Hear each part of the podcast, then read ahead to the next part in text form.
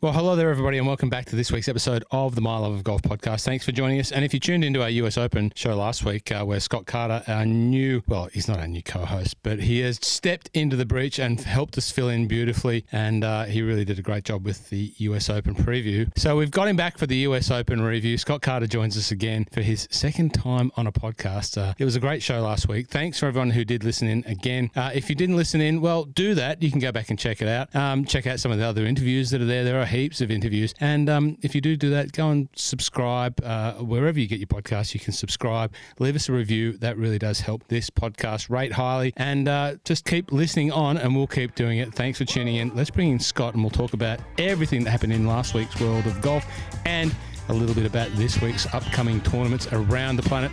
Thanks for tuning in.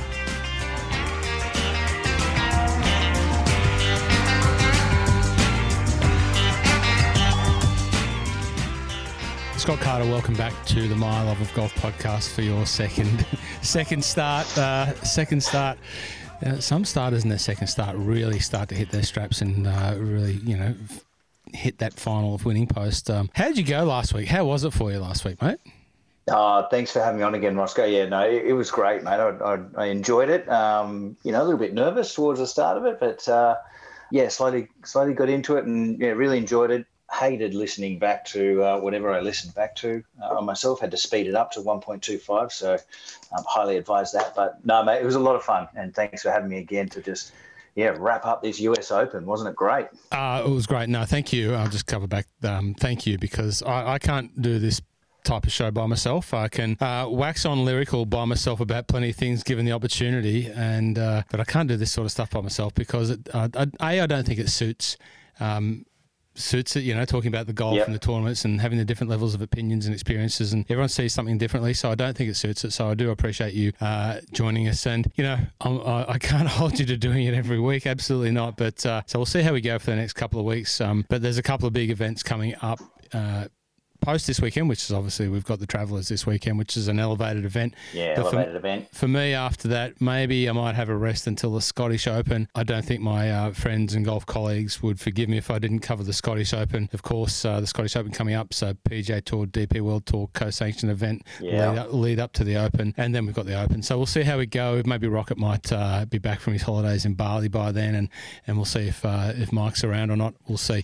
But um, mate, it was a massive week. Yeah, the US Open. It was I think it delivered a great tournament at a great golf course. We got to see all of the world's leading players, you know, being tested and yep. performing really well. We got a winner that maybe we should we should have had a little bit more attention around. Uh, he's a winner this year on tour, and yeah. uh, but we got a new winner, and you know maybe the PGA is the one that gets more of the accolades for throwing up new winners, uh, and not the uh, the Open, the US Open, but uh, we got Wyndham Clark, and I, I I'm not disappointed that we got Wyndham Clark. Uh, you know, no. what, what, a fine young man. Um, played rock solid golf when he needed to. Um, yeah, absolutely. And, and, when when he got tested, uh, a little bit nervy, he seemed to have this mental resilience. And, and I'll talk. We'll talk about the mental game a little bit.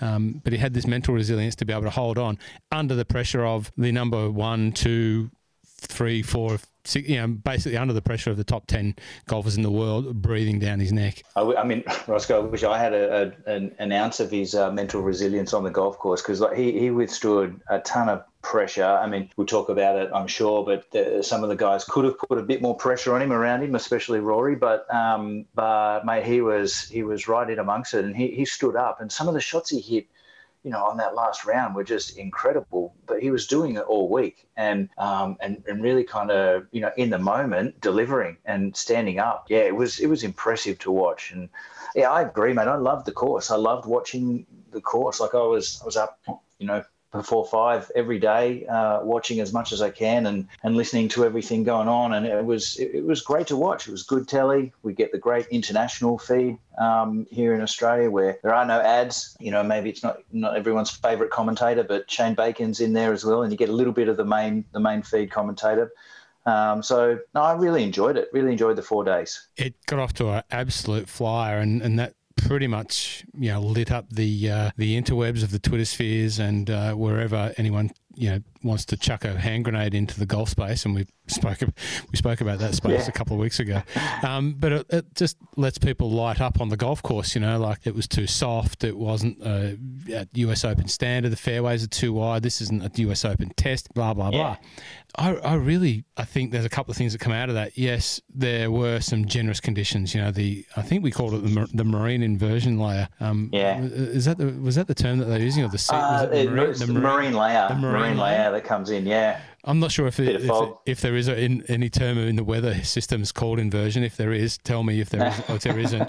Um, that's what we went with. But yeah, the, the, the marine layer made it play fairly soft on day one, um, especially for that, those two morning uh, groups that you know set the world alight. Uh, obviously, Rickie Fowler and Xander Schauffele. Yeah, there was some there was some scoring out there, but of course, as it firmed up, as they started to predict that the scoring and the and the con, and the conditions and the play was going to get tougher, as it um went on, and we sort of saw that. Maybe not as tough as probably some of the uh, the folk would have liked to see. That I think they would have liked to have seen a few more balls being ejected from greens as it firmed up and got a little bit baked. Yeah, it's hardly very baked compared to like a, a baked out links that we might see at um, Hoylake this year. But yep. um, you know, you still had to play quality shots. You know, to to get anywhere in proximity to getting near a bird, you know, birdie opportunities. And, yeah, absolutely. And we just saw you know, the likes of, let's talk about Rory for a second. We talk, saw Rory just not quite being able to get close enough to convert those birdie opportunities. Yeah, blame his putting, but he just wasn't able to, you know, convert when when required. No, not at all, mate. He hit uh, 59 out of 72 greens um, for that, the week. That's an unbelievable. And that's an unbelievable. If, if you didn't catch that stat, like that's an unbelievable high. There's not many. Yeah. I think the 53 or so. What was? What did he get? How many? 59. 59 out of 72 greens he hit. He was first in uh, greens in reg, but he was 40 uh, 42nd in putting. Yeah. So yeah, I mean, he, uh, especially on that last round, like he just couldn't sink anything. I think the longest putt he sunk was seven foot something. Mm. Um, just, yeah, and, and a couple that he missed um, just really let him down. And I mean, gee, when you add, add it all up, you know, he, he, he made a couple of putts and, you know, should have won by a few, but, um, but yeah, he just couldn't do it. And it's uh, another, another round where he just couldn't quite push the, the accelerator enough in round four. Um, I think I, I, heard he said to his manager as he was kind of coming out of the scoring tent, you know, just it's uh, St Andrews all over again. And so, you know, you got to you got to wonder whether that's starting to sting. Of course, it's starting to sting, but um, how much scar tissue is he is he really developing? Um, but you know, he's he's going to be in and around, isn't he? He's just got to have a day where where you know he's in the mix and he makes he makes a few of those putts. He's too he's too good you know, not to not to have another major championship under his belt, another several major major championships under his belt potentially. You know, I've thrown Mark the question, you know, can can Rory ever win a major again? You know, is he too mentally scarred? What I liked about a number of the post round press conferences from these young men um, was mm. how they deferred to their mental game and, and how much work they put into that. You know, you know, through my work with Jamie on the Mental Mastery Golf podcast and the stuff that we did there, how deep and inside I've got into that space. And I, I really do subscribe that it is the X factor. If you can apply that to your game as an amateur golfer, if you can have a modicum of application of mental mental game to your game, you will be a better golfer and you'll enjoy your golf more. So, you know, these post round press conferences like round three, um, they're all talking about if if they just perform them to their best in their mental game, they'll mm. put themselves in a great chance. Rory, uh, in the digestion of you know losing, um, you know he said, "I'd take a hundred of these Sundays just to get one more." Yeah. And you know if you can go to bed and be sort of somewhat comforted by saying it's just another Sunday. I didn't win the major, but I'll get one more. Um, I'll get another chance, and I'll I'll get another chance to do it. Then he probably will. He probably will. Yeah, he, he's going. I mean, he's been in the mix so much over the last few years uh, in majors, and it's it, it really. I mean, all of these guys are so talented, physically gifted, you know, mechanically unbelievable, hitting a golf ball uh, and and it's just such a small margin of you know making the difference, and, and it really does seem like it's it's all about that mental game and who can who can stand up. I mean, like Wyndham, some of the shots Wyndham Clark hit on Sunday under that pressure. um, was was incredible. That um, there was a huge um, shot into the par five. What was it on on fourteen, um, where he hit that? I think it was a three wood into that par five, into that tiny narrow entrance, and and you got Rory standing on the tee where he's just messed up you know, 14, and he's standing on 15 tee and sees that, and he's got that putt for eagle. It just like it just puts so much pressure on a guy like Rory uh, from you know little known Wyndham, who's having a great year. Let's not hmm. let's not make you know avoid that. Like he's having a he's a, a great year with a he's now second win, and he's made ten million dollars this year this season alone. So uh, he's doing okay. But but yeah, it, it, his, his short game was just unbelievable in that round four, Rossco. Like up and down at uh, eight and nine and 11, like that little patch there where uh, it, it could have gone a totally different direction. You know, Rory makes the birdie on eight that he missed. I think it was a four footer he missed on eight um, for birdie, but and and Wyndham makes a uh, an up and down save um, on eight that was unbelievable.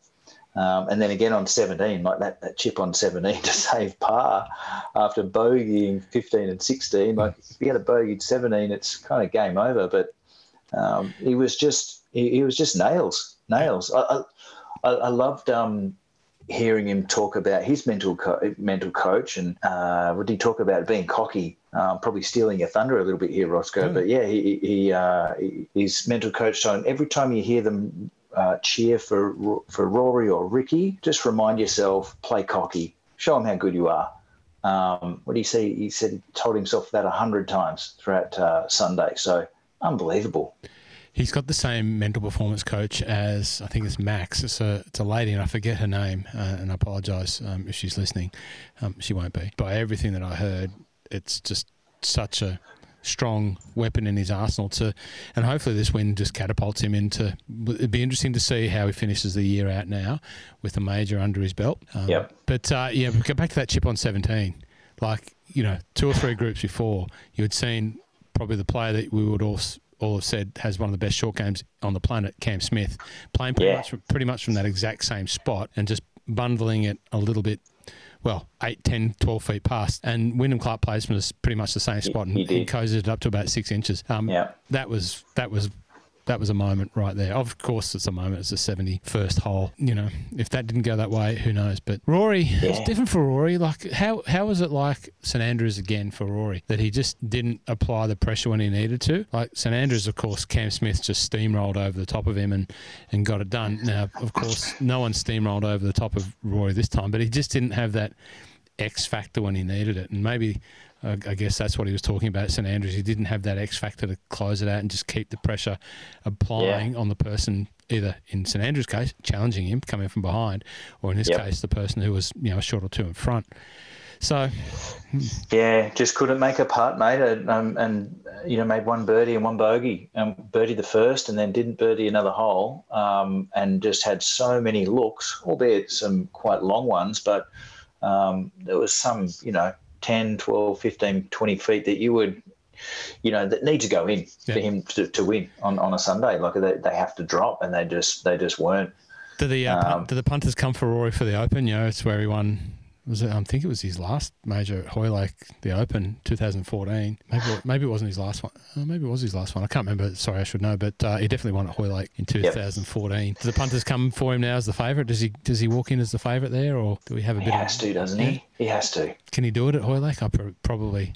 Probably, I'm not sure if I've got him available in my teeps. No, I don't think I picked him at the Wells Fargo, uh, so I haven't got him. So I don't know what I'll have to do at teeps. But I, I yeah. I'd, I'd, probably cover a couple of shekels on him now if he's longer odds now. Not that this is a tipping, uh, uh, betting uh, podcast. Um, let's talk about the, you know, let's have a bit of a score sheet rundown. We usually do like a top 10 or yeah. top 15. You know, we said uh, in our tips that uh, the big names are going to shine through, and, and pretty much the big names all did, you know, stick at the pointy end there, those top 10 players in the world. Scheffler, yeah. again, like just just banking cash, bank, bank, bank. He must be, is he unhappy or is he happy? I reckon he's frustrated right. as all get out, mate. Like he, he should have he should be winning these tournaments by five, six, seven. I mean, the way he's the way he's hitting the ball, but uh, was he T twenty one in putting, um, and and you, you, can just tell, mate. Like he is not comfortable over those parts. Like um, he's just trying to like coax them in the hole rather than sink the putt. Like it, it just so many weak putts um, that were kind of left low and um, like missing the hole from from from you know super close, like from six foot. Like he's he's just he doesn't.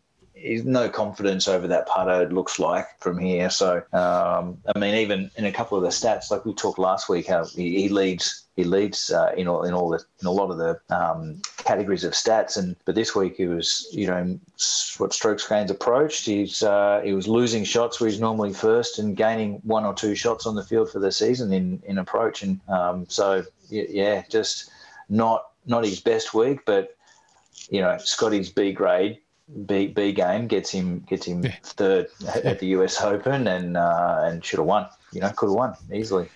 Cam, was the least likely to um, to to win coming into the morning, and you know, he played pretty well. Like it was probably his third round that was the one where he probably needed. Yeah, seventy one. Yeah, seventy one in the third round. You know, minus three. It was one of the lower scores on the day. Minus six. Certainly, you know, put a little bit of clubhouse pressure on there, but yeah, it was good to see. Good to see another you know live player who um, you know pretty much by many of the golfing population would, would have said that they've been written off for majors and that sort of thing. But still, you can see some of those guys pretty still doggedly hungry to, to show up and um, perform. And, you know, we saw that with uh, a couple of the others there. Yeah, totally. Tommy. Tommy boy. Tommy lad. Yeah, I mean, I, I was feeling Tommy. I was feeling Tommy at the start of the week, and uh, and he had a ripping fourth round. Like uh, he messed up the 18th with uh, with a little putt to, to shoot 63 instead of 62. But but I mean, cracking cracking round seven under in that final round to finish T5. Um, a lot of people might call it a backdoor top 10 or top five, even uh, Rossco, but um, pretty good comeback, I'd call it, after a 73 opening round. Um, and yeah, I mean, he, he's not far away from his first win. I think, as we said last week, he's he's playing some good golf this last uh, last three or four weeks. That's for sure. Now, the two uh, young chaps that uh, set the world alight on round one, Rickie and uh, Xander. Yeah. Talk about Rickie for a second. He didn't get off to the greatest start and just went south pretty quickly for um for Rickie, didn't it?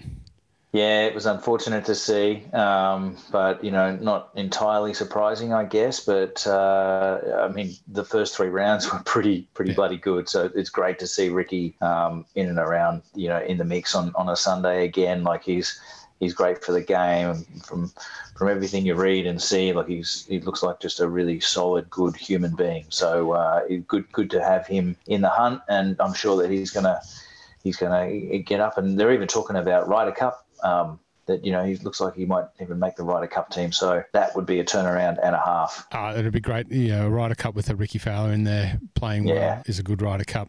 His swing has been uh, his swing changes has been. You know, hugely talked about. You know, he's been obviously gone back to Butch Harmon, and Butch has uh, got him in way different positions that we've ever been used yeah. to seeing Rickie. You know, that sort of a little bit flat and open at the top, that big um, flattening it out, that hands drop is gone. He's now getting into much more conventional positions at the top, and then that's just allowing him to. You know, I'm not even going to try and say what it's allowing him to do. It's his swing looks far more conventional for, and he just obviously playing dividends in his ball striking, his fairways, and all that sort of thing. Um, yeah, he, he just looks like he's playing swinging it, swinging it really, really well. So um, let's see how he goes. He's going to obviously you know play in these other events, and um, but yeah, it was it was again on the mental side. You know, the takeaways from uh, there were what did he say?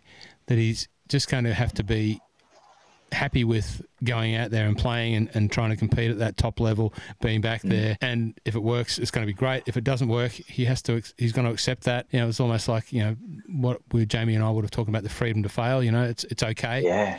So yeah, it's good. It's good. To, that's a really good positive attitude for him to to bounce back from. I think he'll be happy.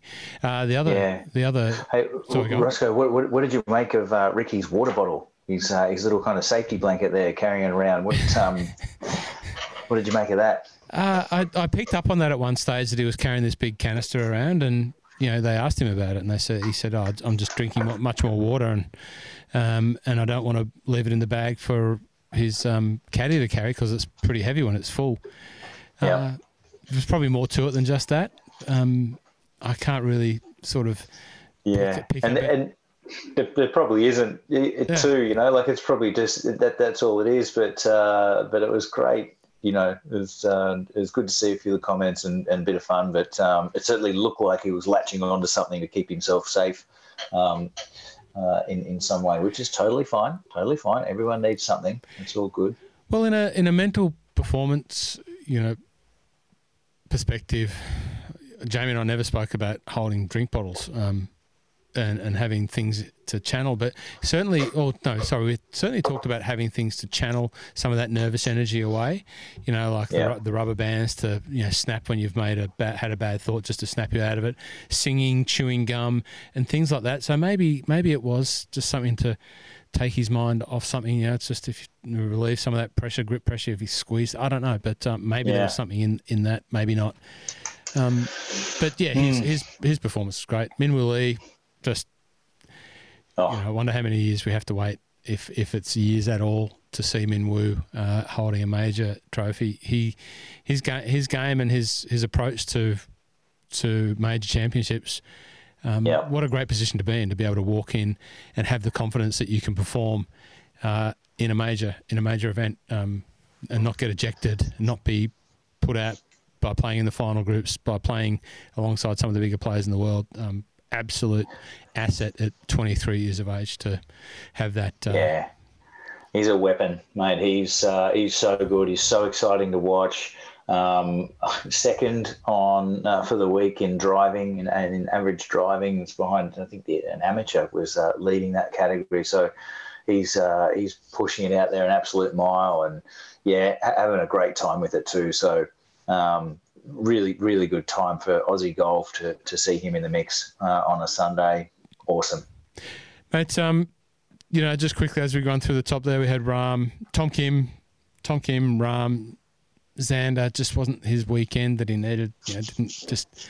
We spoke about it at the start. At, I don't know if we spoke about it at the start, but we, well, I think I said when I did my little what's in the bag that you know we hadn't really factored Xander in in the discussions uh, too much, and to have a 62 that was great. We'll see how he goes at the end. Um, yeah. Again, didn't just didn't doesn't continue to get it done in the big events. Frustra- Talk about mental frust- mental scarring, mate. I mean, it, that's it's got to be building up for him as well. Like he uh, he's just yeah, he seems to eject um, after being in the mix and just just can't can't put four rounds together. Mm. Um, yeah, I mean, he, he, you know, player of his caliber, like he, he should have he should have Wyndham Clarked it and you know um, and then some after starting with a 62. But yeah, just couldn't do it. Uh, some other talking points uh, about the event um, that seem to be, you know, catching the eyeballs and earballs of everyone. Uh, we talked about the course. Thought the course was great. You know, the width of the fairways has been challenged. Um, Geoff Shackelford in his uh, Substack articles that he writes, um, obviously he was uh, part of the redesign there uh, really made a good point about 18, where everyone said, oh, everyone was saying that um, Wyndham Clark's drive, which oh. looks like he whiffed it way, way right. You know that yeah. that that that was he got off too easily because the fairways were too wide, and yeah. Geoff, Geoff articulates pretty well what the thoughts were behind that. You know how they changed some of the rough, but. Uh, I think the point that he made, and I, I reckon after having spent my time around some simulators and some ball flight measuring tools, I'm not sure that the tracking is as accurate as the lines allow you to see. And I think that big line that whiffed it right off to the right and made it look like it was going, you know, um, obviously it finished on the right hand side, but I, I, I, don't think that that fairway was detracted from the strategy of that hole and the scoring. Yeah. And, and he makes the scoring analogies where it played pretty hard for a final hole. So anyway, that was a long way of saying yeah. it, it played it played harder than what it was looking like on TV. Is what I'm saying. Yeah, the thing that worried me though, I think he he, he actually didn't know where the ball was. like I think he he said to his caddy, "Where, where did that go?" He, he didn't see it. It went so far right, but um, I think I think uh, the design yeah. the, there was no other option for that 18th hole to be sighted any other way than into the sun. And um, yeah. you know, a, a, closing hole into the sun's never appealing to any golfer uh, on a major tournament or a club golfer. But um, you know, I think the the original designer they had no other option other than to sight that 18th hole into the into the setting sun. Yeah, um, yeah. yeah, I think yeah, it's just the third third hardest hole. Yeah. So there you go uh, despite it being 117 yards wide or some ridiculous amount mm. of uh, width of fairway. Um, yep. They're bloody long. Some of those par fours, you know, they had to hit great oh, yeah. shots to get them on the green. You know, they're not going in with wedges all the time. And uh, anyway, it was good. I thought it was. I thought it was great. Yeah, but there were some other challenges that they had. The tickets that uh, the room. Yeah, it doesn't sound great, does it? that all the wealthy members bought all the tickets so no one else could come. Uh, yeah, and they, and they wanted to buy all of them.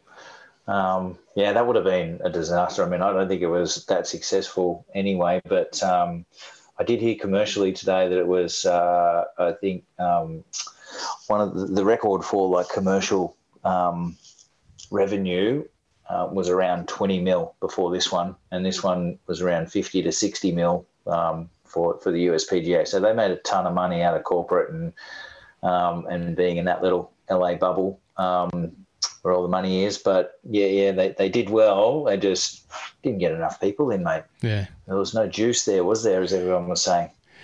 It it was a little flat. It came through on the coverage, and when all you can hear is the the Baba Booey or you know the, yeah. the, those guys. That's I mean that's all you can hear. Um, yeah. Which pretty much was all you heard, wasn't it? You know. Yeah. Yeah. So anyway, um, for us it looked great. I I, I like listening to Luke and Shane Bacon. I, th- I thought they do a, they did a, they did a great job. Um, you know, I'm a I'm a Luke fan. I'm not a Luke detractor. Many are, but um, yep. I'm, I'm, a Luke fan, and just the fact that he's called ten US Opens in a row, he called the PGA, he still gets a gig by these um, uh, networks, and um, he's he's stood the test of the time, mate. Hats off to him, and go for it. You know, like and yeah, if he wants to support LIV and you know he can do that, and if he wants to work, you know, he's just proving that, you know, he's he's there to work and he loves golf. He's always said that his he's it's just golf and he loves golf and he just wants to talk to people about golf and that's what he's doing. So, yep. Um, get off get off Luke's back, everyone. Uh, hey Rossco, have you are you uh, are you a Baba Booey kind of guy? Like you ever you ever tossed out a Baba Booey at the golf? No, no, no. I would toss out someone. Who, yeah, who would, who would throw, it's if pretty bloody awful, isn't it? If someone tosses out a Baba Booey, I actually didn't hear a Baba Booey to be fair, but no, was, but yeah, I know what you mean. Whatever they were saying, you know that I, I, I, I don't think that we need to be uh, absolutely placid quiet. You know, LIV Golf in Adelaide proved that you can have have a bit of mix of both. Now that's not a major championship, I get that, but there was no Baba Booey's over there. Um, yeah. I, I, swore if there if there was someone next to me with a bu- who threw a Baba Booey out, there might be an international incident. um, uh, no, I, I, can't understand it. Like, yeah, it's terrible. I, have I've been to I've been to a couple of Open Championships, and, and to me that's that's the model of you know appropriate behaviour with enough excitement at a at a tournament. How crowds can enjoy it and behave and and barrack and cheer and and be respectful to to what's going on around them. Um, yeah, I don't understand Baba Booey and you them anyway. I'm yeah. saying I'm might be getting old, Scott. Might be might be I might be, you know, the next curmudgeon of um, of golf uh, podcaster. Oh, I, don't know. Are you um, sitting there with a blanket over your knees, Rossco, at all? I, no. Mate, I've definitely got a tartan scarf no, around my neck. tartan scarf on. It's bloody cold in Melbourne at the moment, Absolutely freezing. So, uh, you know, I do have, um, you know, something that you would otherwise see uh, you know, just a, just a wee tartan scarf, Scott, around the neck, you know, like tucked into the hoodie. Uh, if you if you want a tip to beat the cold, um, t- tuck a scarf into the hoodie and just, just run around with that. It just keeps all the heat in. Um, you, will save some bills because the electricity. If you don't know, Scott, your electricity and heating bills are about to be jacked up again. Um, That's what I keep hearing. So uh, just get the scarf around the hoodie and just uh, it just forms that inversion layer, internal inversion heat layer. And um, look yeah, at this. Yeah heating and cooling with Rossco Flanagan. I just, I just threw that inversion. I just had to throw that inversion layer in. Yeah, you, you, you, you're attached to that word, aren't you? Oh dear. Um, okay. Uh, anything else about the US Open that we've missed, or you know, it was? I thought it was great. Yeah, I, I agree, mate. Um, I did like I was having a look earlier at that. Uh, so, what does Wyndham actually get out of this? Um, because you know he's only he's only young. He's not long on tour, and it's only second win. Um, I said before he's won ten million bucks this year already, so he's he's doing okay. But uh, um, so so just in terms of what does the champion receive for winning the US Open, it, there's a fair bit to it. Like he he's in the next ten US Opens, so he's good there. Um, he gets he's in the next five Masters, the next five PGAs, the next Open Championships, um, next five players. he's exempt on the tour for the next five years. Oh, and he gets his name engraved on the plaque. so that's a good thing too. But um, wow, mate, it's almost like he's primed to uh, head over to LIV now. He's set. He could go and do that. And don't worry about the majors. Oh dear. Um, yeah. No. Well, who knows? We don't know what Liv's going to eventuate into yet, and geez, Still? still keeps unfolding. Now the Senate inquiries and all that sort of stuff. Jeepers weepers. Mm. Um, Jay Monahan on sick leave. Um, if you hopefully you know no one wishes any sickness out of uh, a bit of what's going on. Hope he's all right. No. Uh, Jay Monahan. Best wishes, Jay. Uh, interesting. It's going to be. It's not going to go away. This discussion. You know, Tom Watson has chimed in with an open letter, which he's you know publicised to the world. Um, Thanks, Tom. Thanks, Tom.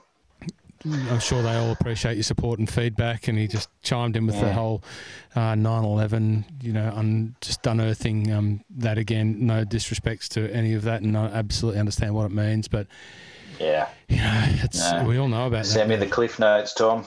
Um, but it will be interesting to hear what comes out of uh, discussions this week at a back to the normal tour event. Um, you know, there'll be obviously a different field, still elevated event, so you're still going to have the best of the best there. I wonder if they'll address any more of it, uh, if the players will demand uh, any more of information to be addressed. You know, that seems to be the vibe that I'm sort of picking up that the players just want to be kept informed now that they've, you know, were kept in the dark. Yeah. Uh, interesting to see. Um, yeah. What's your hoodie you got on there, mate? Is that uh, what's the hoodie? Oh, mate, this is yeah, it's just celebrating Wyndham's. Uh, well, his University of Oregon. Uh, he went and finished his college there, so U, U of O uh, hoodie, just to you know, pay the respects to the to the winner of the 2023 US Open. Um, and yeah, so We probably we probably, good to see him win. we probably didn't pay enough attention, uh, not give enough respects to his background and just that challenges that he had in that formative years of his golf career. You know, he had to Mm. um, change universities. Got I didn't I realised uh, I well, not realised I learnt this new term, this red shirted. So you know when he was going through um, the challenging time when his mum was ill, you know he wasn't playing great. Uh, he got red shirted from the team that he was at, uh, the uni that he was at beforehand. Transferred out to Oregon, and uh, you know found something again up there. He was always a Yeah. good player up there, uh, Oregon. Um, Yeah. And that was his uh, the guy his caddy on the bag was I think it was the, the assistant coach there at Oregon, so he's known him since then and um, doesn't have a swing coach. Yep. His caddy helps him out every now and then with uh, in that area, but uh, no, re- really good story. Great to see him win. Okay, what else have we got coming up? It's, a, it's the pointy end of the season for uh, golf as we you know wrap up a few more major championships. Uh, we've Actually, got, Roscoe, yeah. before we do that, Oh, let's do what, what about Teepster? What Oh, about Teep- Teepster? Let's do Teepster while we're here. yeah, okay, yeah, yeah, yeah, yeah. I've uh, I've got it up here on the uh, on the iPhone. So, um, well, surprise, surprise. Well, first of all, like everyone was just guessing with no data lake, weren't they? Like totally ill-informed, misinformed, uninformed. Um, on on the tips. But uh, My my inbox is full of letters of complaint. yeah, Yeah, where's Mike? I made the I hope data. late. Carides is too. Hmm. No, just kidding. We love you, Mike. Um, so, but a lot of people love the data lake and are struggling. But there, we had three people choose uh, McIlroy. So D Vader, Public Golf, and Hammertow um, picked up McIlroy. They picked up two point one six million dollars for that little tip, and then. Yeah, a bunch of people picked Scotty Scheffler. We had Meg, no three parts. That is not me. Uh, Ro Adams, Michelle Lloyd, Uh, um, Michael sorry. Lloyd. Michael Lloyd. Sorry, sorry, Michael. Uh, Caridi fucked it up all the time anyway. uh, golf is an attitude, if you say so, Blakey. Um, level F, Nab, Justin Bissica, Hippo, Pulse, Trent P, Hendrick the third, Kraft. Uh, okay, yes, I know. I've, Trent, I've gone. Pulse was the last Scotty Scheffler, um, and a bunch were on Cam Smith, uh, including you, Roscoe. Hmm. And uh, I think I said last week that I was going to jump on Cam Smith, but um, must have been all the nerves uh, on the night there, Roscoe. But I, I had already used Cam Smith at the Masters, um, so and I think I also said that Phil Mickelson had no chance of winning, but I tipped him anyway. so uh, I've got a bit of a strategy with my Teepster, Roscoe. I, I like to. Well, hold um, on. Let me see if I can pick it. Hold on. Who did you pick for the Masters? Uh, who, who, Phil Mickelson. for, Oh, for the Masters. Yeah, For the Masters, yeah, Cam Smith, Masters Cam Smith. Uh, who Yeah. who'd you pick at the USPGA? Brooksy, And then Phil. and then Phil. That's a trend. It, that is. Well, you picking LIV? You're picking LIV golfers? You're picking LIV yeah. golf?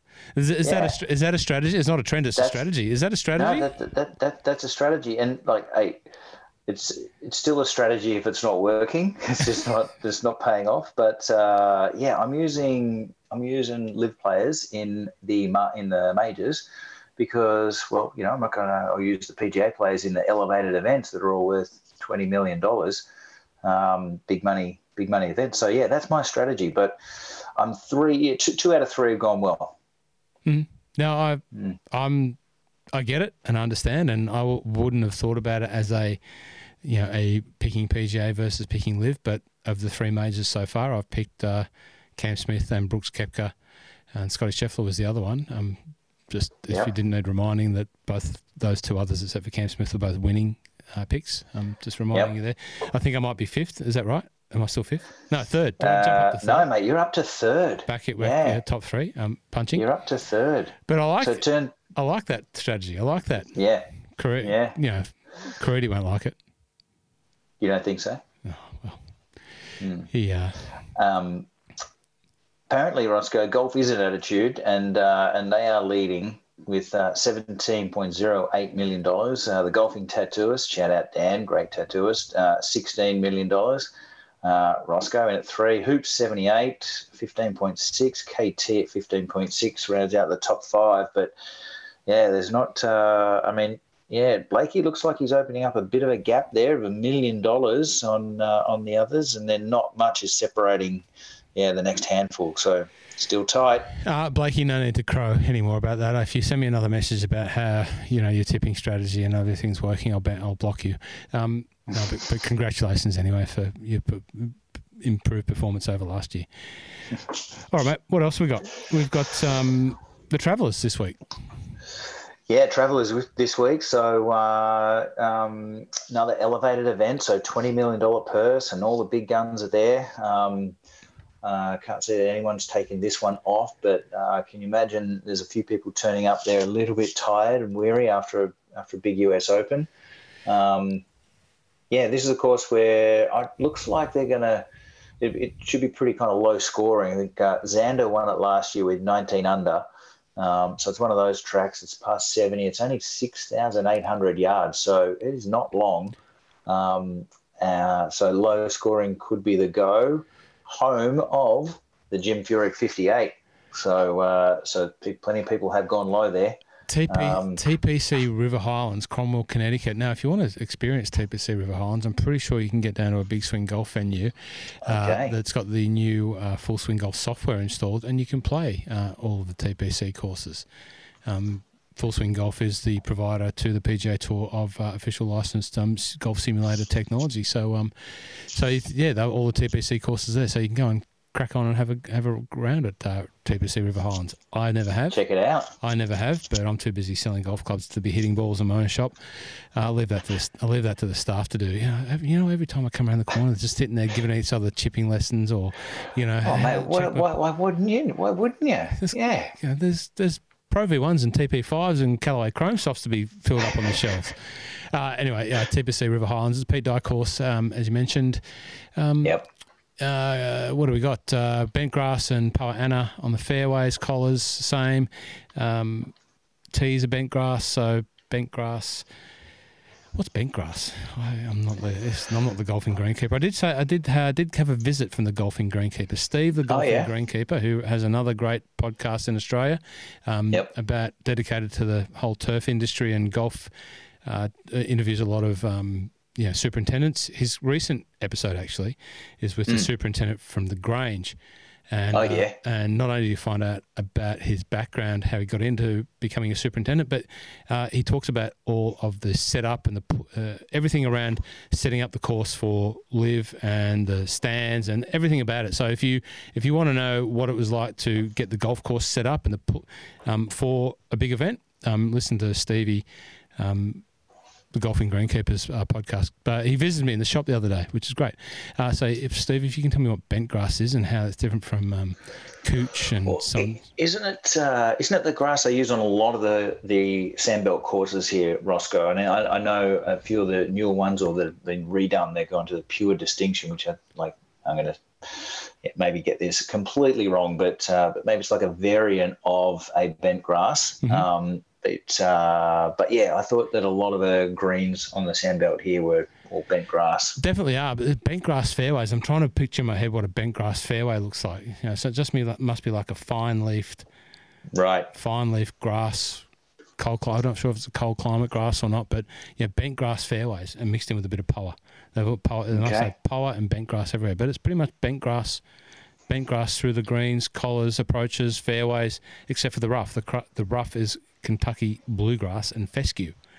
That's going to have a massive impact on their scoring. That's a joke. I, don't, I have no idea. Uh, Uh, yeah. No, well, should be good. The Travellers, uh, TPC Holland. Uh, we've got a few Australians playing. We've got uh, Jason Day, Lucas Herbert, Min Woo Lee gets in as a result of his top 10 finish in uh, the US Open. Uh, Adam Scott and Cam Davis. Yep. Geez, Min Woo, Min Woo, you got to. He'd he'd have to be a chance rolling in with a bit of momentum after the US Open, feeling pretty good about it, wouldn't he? Don't, I, I don't think he'll win. I don't think he'll win this year. You don't think he'll win this year? I don't think he'll win What's this year. going to hold him back, Roscoe? What's going to hold I him don't back? think anything will hold him back. I just, I don't know. I just don't have the, I don't have the, the Min Woo feeling for winning uh, in on the PGA Tour this year. While he's still sort of finding his way around it. I know that sounds stupid. Um, I'd like to see him defend his Scottish Open and win there again. yeah. But you know, he'll, he could win. Of course, he could win. Ross, that's silly to say, but uh, I, I'm, I'm not sure that he will. Now, I know you said we're not a betting, not a betting podcast. You're not a betting podcast. I'm a guest of your pod, of your non-betting You can- podcast. but can um, bet. the, the no, I don't bet um, anymore. But the imagine, I'd love to see the odds though on a Min Woo and Minji double header um, Hmm. for this weekend, and you know could be could be interesting. I don't know. I'm, I might I might have a good hard think about Min Woo this week, Roscoe. Okay. Well, if you're gonna, um, if you're going to go with Min Woo, I mean, picking, I'm going to go with Tommy. There you go. I'd, I'd, Tommy. I would roll Tommy. go. I would roll Tommy in his form coming out of the US Open into a win before I'd roll Min Woo with his form uh, Yeah. into, a win. I think Tommy's much closer than Min Woo. Tommy, Tommy has to has to get something done. Has to get something done. Um, Yeah, he was definitely he's uh, he's close, isn't he? Um, and yeah, he was one of my three uh, last week, and he and uh, just one one opening round there, seventy three, undid him. But um, You know, you know, he has to get something done because I, I would love to see what he makes, what Tron makes Solly do if when he does win. oh, he's riding hard for him, isn't he? He's, he Oh. is he is on the Tommy train, absolutely. Uh, look, uh, it's going to be a, another great event. Um, you know, there's a few people that get invited. You know, a few different categories there that they can get in. Yeah, Jimmy Walker. There's an. I just read that name because it pops out, but. Uh, Yeah, I think Jimmy Walker gets in as a result of uh, what does Jimmy Walker get in? How does Jimmy Walker, Texas Ranger, he gets in previous winner, I think. Interesting. It's always interesting going through the categories how how they get in. Um, major medical exemption. JB Holmes and Zach Blair. There we go. Zach Blair always gets a mention. Uh, yeah. top 10 uh, who sponsors exemptions. So we've got the young uh, collegiate golfer of the year, um, Ludwig, Ludwig Åberg, um, the Swede, getting in. Um, sponsors exemption. Charley Hoffman, Dylan Wu gets a sponsors exemption. There's a couple of sponsors exemptions uh, spots still available. Uh, career money exemption. So we've got uh, Jason Dufner, Zach Johnson, Ryan Moore. Oh, that's how Jimmy Walker gets in. Um, tournament winners in the past uh, PJ Tour season. So there's a whole heap there. We Yeah. talked about Tron riding for uh, Tommy. He's Yeah. also riding for his man Ludwig. Ludwig. Yeah, yeah, he's a big. Um, he's he's in the field this week, so uh, he'd be he'd be a good one to watch. It was good to watch there a couple of weeks ago on the European tour. Um, he was doing okay, but uh, geez, he can hit the ball, can't he? Uh, you can. Okay, so you're on Min Woo. I'm on uh, Tommy. Good. Okay, next uh, men's event. Before we finish off on a very significant, uh, uh, there's two other men's events that we need to talk about quickly. Uh, but before we f- finish off on the women's significant event, the women's uh, major, the women's PGA, uh, Yep. we've got the Asian Tour back at uh, Woo Jeong Hills in Korea. Very obviously, uh, very heavily dominated by Korean entrants, but a handful of Australians playing up there in Korea. Um, the ones that we might remember. There's here's a name that I don't know. Jun Sok Lee. I don't know Jun Jun Sok Lee. Past winner. Uh, Terry Pilkadaris, Scott Hend, uh, Bren, Brendan Jones um, playing. Who also got Zach Murray, Kevin Yuan. So Kevin Yuan, he uh, is performing quite well on the Asian tours. Won a lot, quite a bit of money there for a young fella uh, this year. And, yeah, doing well. Uh, and John Lee. Oh, so I know Woon John Lee. Um, so he's he's playing, and really pretty much the majority of the field is made up by uh, Korean entrants. So anyway, that's the Asian Tour back in action this week. Uh, we've also got uh, the on the DP World Tour the uh, BMW Championship at um, Golf Club Munchen Eichenried. Yeah, you off like, to Germany. You like that pronunciation? Munchen. Well done, mate. Munchen yeah. Eichen. Do you know much about that so, tournament? I remember. I remember watching this tournament last year when uh, Li Haotong won, uh, coming you know out of the wilderness basically, mm. and uh, and yeah, sunk a huge putt there on the on the last to uh, to win, and was kind of very emotional about it. And um, so yeah, I remember he, uh, he he played really well all four rounds. So um, I guess he's back to to defend. There's an uh, there's an if you there's an interesting character to um to watch mm. get around the golf course and Li Haotong like talent unbelievable talent, but just not really delivered where he needs to be relative to that talent. You know, he's a super, super, super player, but just I think when we talk about mental games, I'm not sure that Li Haotong's mental game is uh, really where it needs to be um, to perform week in, week out. But yeah, he's back there. Of course, he's playing as, as, as last year's winner. That was actually a playoff he won in last year. Sorry, yeah. Roscoe. Yeah, I think he, um, I think he swore swore swore in front of the cameras and um, that's right. let a couple of f bombs go. It was good. Uh, uh, T- Tom McKibben is uh, playing um, from uh, the Northern Irish, young Northern Irish fellow. Um, interesting to see how he goes. He won uh, recently. Obviously, uh, Adrian Meronk's back on the DP World Tour, playing alongside my buddy uh, George Campillo. Yeah, Marcel Siem is there. Apparently, this is his, his home club when he was a kid. So I think the um, home ground home ground models are, are showing good, strong indicators for him. Yeah, look, there's some there's a great list of players here. It, you know, it's sad for me to say that my interest in being the dedicated nighttime DP World Tour correspondent for the Mile Off yeah. podcast has waned a little this year. It's hard. It's hard for them to compete with these uh, elevated events on the on the PGA, isn't it? And I mean, it, you know, unless they uh, they completely blow up the fixtures next year and, and do something um, totally different, you know, position it a little bit differently. Who knows? But uh, yeah, it is a bit sad. Look, I just think that who knows? Again, you know, when this uh, whole PGA Tour PIF scenario rolls out, is what happens on the DP World Tour. You know, will it become a strengthened, genuine, and dedicated, almost feeder tour for the PGA Tour or whatever that looks like? Um, you know, you could argue that it already is with those 10 top spots going across to the PGA Tour uh, already. But will we see some of the more American players come across here that don't play in the PGA Tour as opposed to the Korn Ferry? Who knows what will happen? But uh, I still maintain that for tournament golf and, and tournament golf readiness and preparedness to perform at the higher level, if you want, can go over there like you know, you know Elvis Smylie, for example, you know it's, yeah. it's a, still a great proving ground. You know, totally. You're, you're playing against some very very good golfers on some decent courses, not always the best courses, maybe not PGA Tour course standard, arguably sometimes. Um, but you're still playing against some of the best golfers in the world, and uh, it's it's a great it's a great place to be. Uh, you got a pick there? You got a pick? You got a pick? Easy one for me here is I just pick a Scotsman. I, I, I, on, on the brief amount I've read and looked at, I think I'm going to go the home ground uh, advantage with Marcel. I love his man bun. Love to see it get home in a victory. I'm going to go with Ewan Ferguson. There you go. I've, I've jumped off the uh, Oban Express and I'm, I'm on the uh, uh, Fergie. Fergie. Okay. Uh, we do have biggest event of the week. The biggest event of the week, the Women's PGA. Yeah. At Baltusrol. Now. Have you have you done much research on Baltusrol? Uh, to be honest, mate, I haven't. I mean, it's uh, obviously not... a pretty famous name uh, in in golf and famous course and in women's golf especially. Um, but uh, but yeah, I don't know a lot about the course. Um, looks like a cracking field though. A few Aussies in it.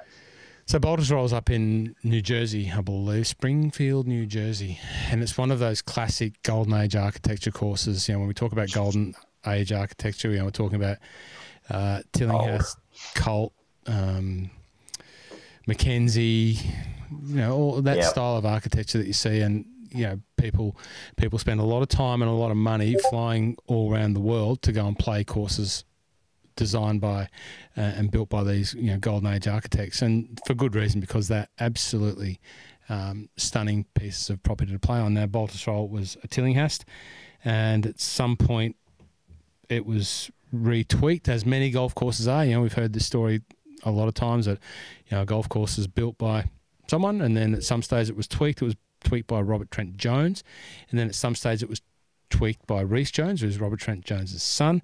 And then at mm-hmm. some stage, there's another part of the story that we hear a lot with these golden age courses of, and LA Country Club was much the same, being brought back to its original intent. And that's what uh, Gil Hanse was able to do you know, a number of years ago. And has really, Yeah. really now turned Baltusrol back into uh, the course that it should be. There's two courses there. There's the upper and the lower.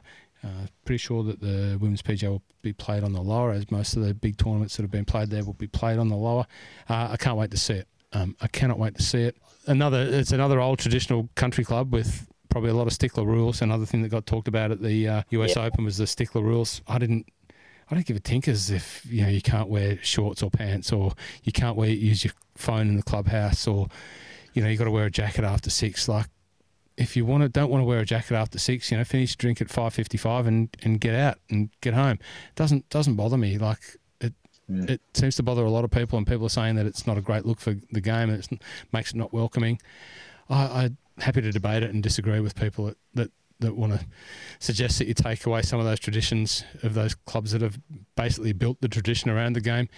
Yeah. I, I If you don't want to be a part of it, Roscoe, you You go and be a member somewhere else. You just make make different decisions and whatever. Yeah, Correct. it's um I, I- I do think that the game continues to need to be modernised and adapted, but you know, places like this where it's a long held members club, um, it's not a course where you can go and knock on the door and turn up and play. That's just the way it is. That's golf. Um, so yeah. Um, anyway, that's a bit about the course. Uh, we've got eight Australians playing in it, which is an unbelievable field. Unbelievable field of women's golfers in this. Of course, Ivory, one of the best golfers in the world. Uh, Yeah. But yeah, some of those best golfers in the world are the uh, the Aussie contingent: Minji Lee, Hannah Green, Sarah Kemp, Suo, Karis Davison, Grace Kim, uh, Steph Kyriacou, and Gabby Ruffels gets uh, an invite, uh, an entry in there. So, and she's been playing absolutely nails on the Epson tour. She's just pounding them over there. Um, yeah, she's doing great. What do you think about uh, the Aussie chances in the uh, the women's PGA? Yeah, I mean, um, what did Minji win? She won the US Open, uh, didn't she? So was it last year or something? So, uh, mate, I'd love to see her. I'd love to see her and, and Min Woo both win on uh, on the same weekend, and uh, you know this weekend could be it. But um, yeah, love to see her win. Yeah, I mean, I'm a big fan of Grace Gracie Kim. So um, as soon as she, she can get a win, might not be a major this week, but um, but just want to kind of call her out as one to watch. She's she's she's great to watch. Um, Well, she, she has won. She has she has won this year. Um, Yeah. she did win. in her first start. She's great to watch. You know, this is this is where I pull the, the names out. Uh, I have played with Grace um, Yep. in a pro am, and she did go on to win. Um, just another one of the many that's uh, we've played with on the Mile Love Golf Podcast that have gone on to achieve great things. Uh, but what I love about Grace Kim is she's so relaxed. She's just Yeah. so casual. The occasion doesn't seem to to phase her. Um, she's played at the pointy ends of big size fields in the past. You know, the Australian Open was one of those. Um, she Yeah. Didn't. She got close, didn't quite get it done, but she's comfortable playing at the pointy end of the pack, and she's got a great game. She hits it a mile. Uh, all round game is is really good, um, and she's just. But her demeanour on the course is probably, I think, what stands her out as just so relaxed. You know, she's so bubbly, and she talks to anyone. She'll talk to you after meeting you for about thirty seconds, and it's she makes you feel like she's, you know, you've known her for thirty years. She's just Yeah. that got that sort of quality. I think that quality holds her in a very mentally high regard on the golf course. You know, she can just play a game and, and crack on with it. And she doesn't win, she doesn't win, but you know, she's already won this year. Um, so it should be great. Uh, I'm going But, to. I'm sorry, go. You go. no, I was just going to say, um, uh, was it uh, Jin Young Ko as uh, the world number one has just actually broken the record for, or tied the record for the number of weeks at number one. So um, uh, you'd have to think that she's going to be in the mix. Um, is this the one that Hannah Green won? Um, yeah, she's KPMG champion. So yeah, she's she's in there again. Nelly Korda. Um, see, Jess is actually uh, taking a break from golf to try and rehab her back injury, so that's not good for Jess. But but yeah, Jin Young Ko, I reckon, would be my tip. Did you see Nelly Korda play that safe tip? That reverse left-handed reverse club shot out of the mud the other day. Was it, it was a Barranca? It was on. No, no, it was in. in the, no. It wasn't a Barranca. It was a. It was a. The it was a dam, um, but she was down on the you know ball below her feet, club flipped over left-handed, and absolutely flushed it. Uh, I'm actually going to stick with another friend of the podcast uh, that we've had on sort of indirectly when I did some work uh, for Drummond Golf uh, at the Oz Women's Open. Um, I'm going with Ash Buhai. Her form mm-hmm. is, her form lines into these this tournament yeah. is strong. Um, she didn't have the Sunday last week at the um, Meijer Classic that she wanted to, but yeah, she still finished like top ten. And you know, I think she can put another big tournament in her uh, trophy cabinet. You know, she's already got a couple of opens: South African Open, uh, Australian Open under her belt, and uh, the event that she won a couple of weeks ago. I think she could. Uh, I think this might be uh, might be her. Yeah, well, I mean, she was sitting pretty good there after the first three rounds, though, Roscoe. Yep. So yeah, it was just the Sunday that she um, that she kind of fell away a bit, but. Um, yeah, hey, that's uh, that's all good signs. Again, another just another quality uh, young woman who's just fairly relaxed. You know, she's got this laconic South African approach to uh, to to life, which we've seen with other a lot of the other South African men that we're more, a bit more familiar with, and uh, she's proven that she's a she's a major winner. So uh, I think she can. Yeah, for me, I think she can she can get it done. Yep. But it could be the the field is absolutely lights out, phenomenal. So, it'd be, but it'd be great to see if you haven't seen Baltusrol before, um, go and check it out. And I mentioned there that we always do uh, our interviews that you can go back and check it out. If you're new to the My Love of Golf podcast and you haven't checked the back catalogue of interviews and you want to hear from a Baltusrol member, Bob McCoy, just look through the catalogue, check out uh, the Bob McCoy top 100 in 100 days. Yes, that's right. If you haven't listened to it, this is a gent in the 1990s, so like early 90s, no fax. Uh, sorry, there was fax. There was no mobile phone, email, SMS, all that sort of st- stuff that we had that we have now. He organised the top 100 golf courses and played them in 100 days. Top 100 global golf courses. Right. Incredible teeing, teeing up all of these uh, invitations and tea times and whatever else he did in 100 days by sending telexes and letters and so on and so forth, and then got to all of these destinations and played them within 100 days. Mm. Unbelievable. Um, so you can go and check out check out that podcast with Bob McCoy. He's a Baltusrol member. It's absolutely classic. Um, Roscoe, when you said uh, when you said no facts, there before. I thought you were going to start talking about LIV Golf Twitter again. It was going to drive me nuts. No. But anyway. LIV Golf. No, I'm not going to talk about it. I've already, you know, anyway. Um, uh, yes, and uh, we should have talked about Leona Maguire's win last week at the uh, the Meijer Classic. Uh, great win for Leona Maguire. She's been performing really well. She got fairly close in that uh, match play event recently. Great yep. young, great young second win. Yeah, and I mean, talk about coming from behind. Like she was five back um, at the start of that last round, and just went over the top of everyone. Um, yeah, dominated. So lowest round of the day. Shoots, shoots a shoots a 64 to win by two. Um, low round of the day was a 63 out there, but um, yeah, so great, great performance, and um, I've seen her and or heard her on, a, on, another podcast, and yeah, she seems like a, a great young Irish lass and uh, and very good golfer. So great to see her get another win. You know, growing up and playing golf in and around Ireland, and then when you get that uh, experience in America, I think playing in wind, playing on links golf, mm. playing those great links golf courses where the conditions and the and the surfaces, the playing, the fairways and greens are immaculate, but you've still got the rough that you've got to contend with. But you've got the the variation of lies, you've got the variation of conditions. You know, if you can play elite golf there, um, I'm not saying that these tournaments and courses are easy, but it would have to stand your game in good stead coming across uh, and playing in uh, on the LPGA tour. Where are you going to tip Leona Maguire in the uh, PGA?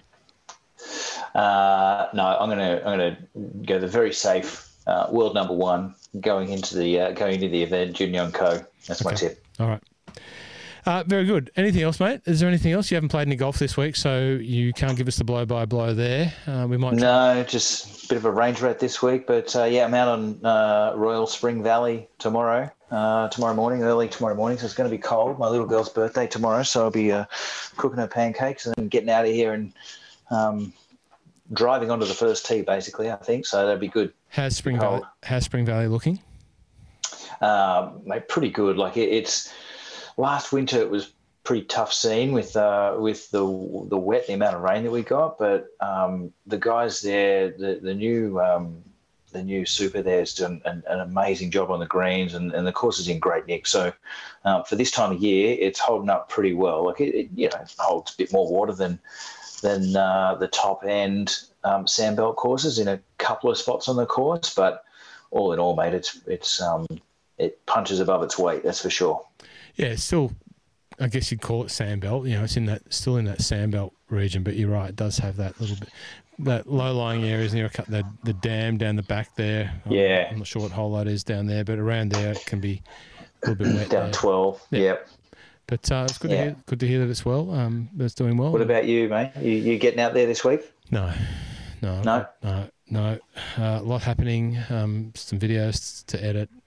I, I, I've got a bit of a twitch for it actually, but I, am probably, I'm trying. I'm trying to find something with the short game still, and yep. uh, I actually watched something the other day. I don't usually watch a lot of Rick Shiels, uh, mm-hmm. but Rick Shiels' short game is rubbish. Um, it's self. He admits yeah. that. Yeah, anyone that's, that. anyone that's watched and listened to it, you know, knows that Rick cannot chip. Um, yep. Neither can I. Uh, and I don't know, mate. I've seen you dunk one. I've, I've, talked about that ad nauseum. Um, but he went and got this uh, lesson from a uh, forget the coach's name, sorry, uh, but it's at uh, Woburn. Um, great course in the UK in that sort of UK heath belt, um, Woburn, Woking, you know, yeah. all, all, those sorts of courses around there. And basically, he articulated what was wrong with his short game. And I'm like just sitting there with my hands on my head, wise while I'm going, everything that he talked about, go and watch it. And like, yeah. that would, that is me. That whatever plagues Rick Shield, and it made me feel better funnily enough, in his his misery, it made me feel better uh, about having the same abs- absolute problems. So I've taken some of the tips from uh, Rick's lesson, and I'm, going to, I'm quite keen to go and apply them down at the uh, Peninsula Kingswood short game area. Okay, a little bit of practice. Mm. So I've got a bit of an itch to, to go out and just chip some balls and maybe listen to a couple of podcasts or you know put some stuff on there. Get back Love down, it. get back down and get into the pool and uh, you know crank out another couple of kilometres this week. I'm back up. Yeah. just I know if anyone is wondering how many yards I'm up to, I'm I'm now counting it in metric. It's now kilometres, and I am doing one kilometre non-stop. 20, so 25 metre pool, so you get the benefit of kicking off at, at an extra end. But I'm up, I'm, I'm up to 1k non-stop. That's good, mate. Well done. So, uh, what's the goal? What's the goal? What's the end goal? About a size 34. Okay. I don't think I'll achieve that. I haven't achieved that since I was about 12, but um, uh, staying in a th- staying at a size 36 would be is the goal. Well, good goal, Rossco. Good goal. We're behind you. Uh, Scott, thanks for joining us again. Uh, mate, thanks for having me. Good um, fun. Checks Appreciate in, it. Checks in the mail. That massive um, endorsement yeah. check. That, yeah. Yeah, brought to you by uh, the people at Nike. Yeah, well, if you want to, you want to send another club over the fence or something, Rossco, I'm happy to take that too. But no, thank you. Um, do you think I should keep doing any of these what's in the bags or anything else that I should uh, wax on? You know, like I might. It doesn't take me too long, too much uh, effort to have a have a few yeah. words by myself about myself. Uh, I definitely think, mate, what's in the bag. I, I, think I saw a couple of comments on on the uh, the Discord, which you know was a little bit quiet for a for a major week, but uh, hopefully we'll ramp that back up um, as we get towards Hoylake. But but yeah, definitely what's in the bag. I think they're. I, I find it super interesting to see what the players are using they're using older models, you know, not necessarily the current model. Um, interesting little tidbit on on uh, Xander's wedges being Vokeys and not uh, what's he Callaway. Callaway so, um, so yeah, no, man, I find that uh, interesting and, the, and uh, short and sharp. It's good. I, I was remiss of me not to talk about the two um, putters that I stuck, stood out. You know, Wyndham Clark's and oh, yeah. and Rickie Fowler. Now Rickie Fowler's partnered with a Scotty Cameron blade for anyone as long as anyone can remember. But they're playing with these Jailbird Versa, Versa mm. Jailbird, both Odyssey putters. Now the Jailbird head shape's been around for a while, and the Versa head shape was popular several years ago and then went away, and now it's come back. Uh, the phone, I, I, talked about the Scotty Cameron's phones ringing, making the phones ring. Yeah. I probably didn't ring at that scale come Monday morning, but there was some inquiry about, hey mate, can uh, have you got one of those uh, you got Od- that Odyssey, Potter, Odyssey, Odyssey jailbirds, mate? Have you got any of those jailbirds in stock, mate? And um, and then I've since done some investigation. Like you could have picked up a, an Odyssey jailbird for about thirty bucks US type thing, and now someone was advertising one for seven hundred bucks. like, love it, it, love it but you, you can to to everyone who is you know if you didn't ring me and ask about a, a jailbird, um, don't. Mm. But you can actually get the Odyssey White Hot OG in the bird. It's called the bird, and it's the same same concept and shape. And um, if you want to lengthen it and make it a, so the interesting part about that putter was, so you had the had the long grips. Yeah. I wouldn't surprise me if they had some counterweighting in in the in the handle end because obviously it was a little bit longer. It wasn't like a 35 inch, so I was probably playing about 36 or 37. And they were sort of holding it a little higher up the grip. Um, so it wouldn't surprise me if there was some counterweight there. I was interested mm. to see how Wyndham Clark seemed to have it a little bit sort of toe up.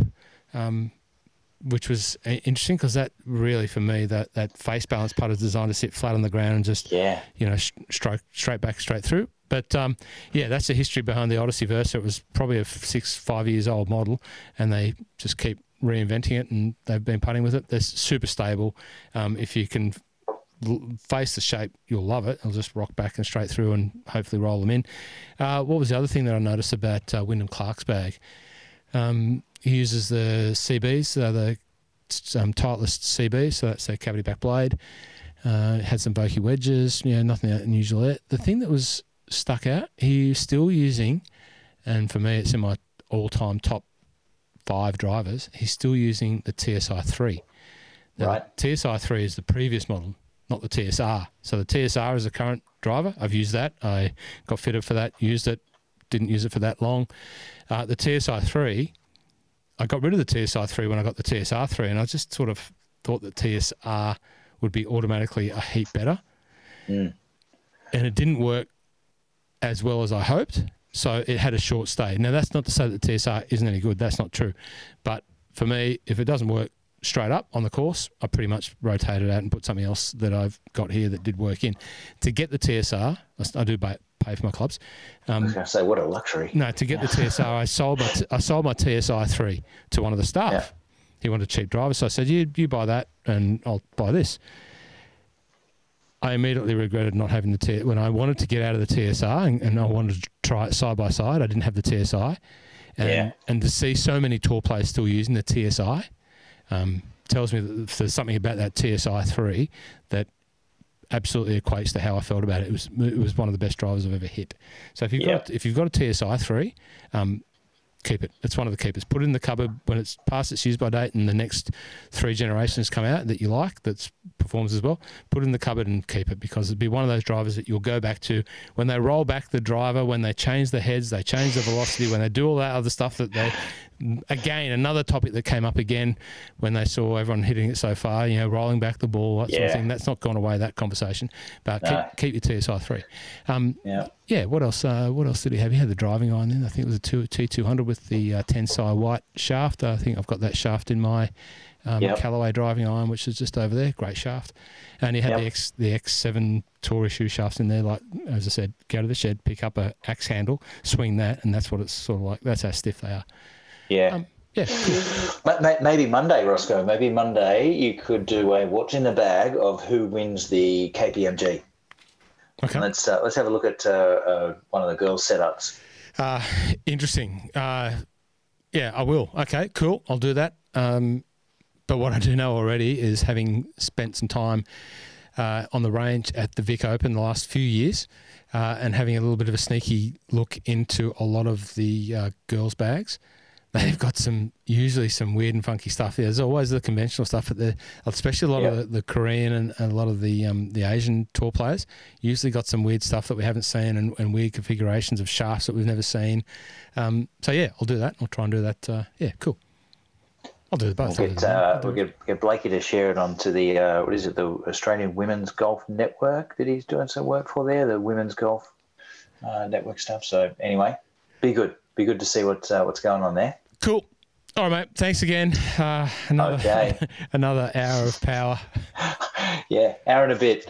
Thanks, Rossco. This is good fun, mate. Appreciate uh, you having me on your show. Love your show. Thank you. No, thanks for helping out. And thank you for anyone that has uh, listened and listened this far. And again, if you do want to help this podcast continue to grow uh, and continue to get into some more ears of more people around the world, as it has done in the last couple of weeks, the downloads have been fantastic. And I do appreciate all of the support. The simple fact of um, rating it and um, sharing it and subscribing to it on your Spotify's or your Apple um, podcast uh, aggregators, that means a lot. And it does help this podcast just populate the um, whatever they're called algorithms. I don't even know, but uh, Yeah, get it out there. It just helps that happen.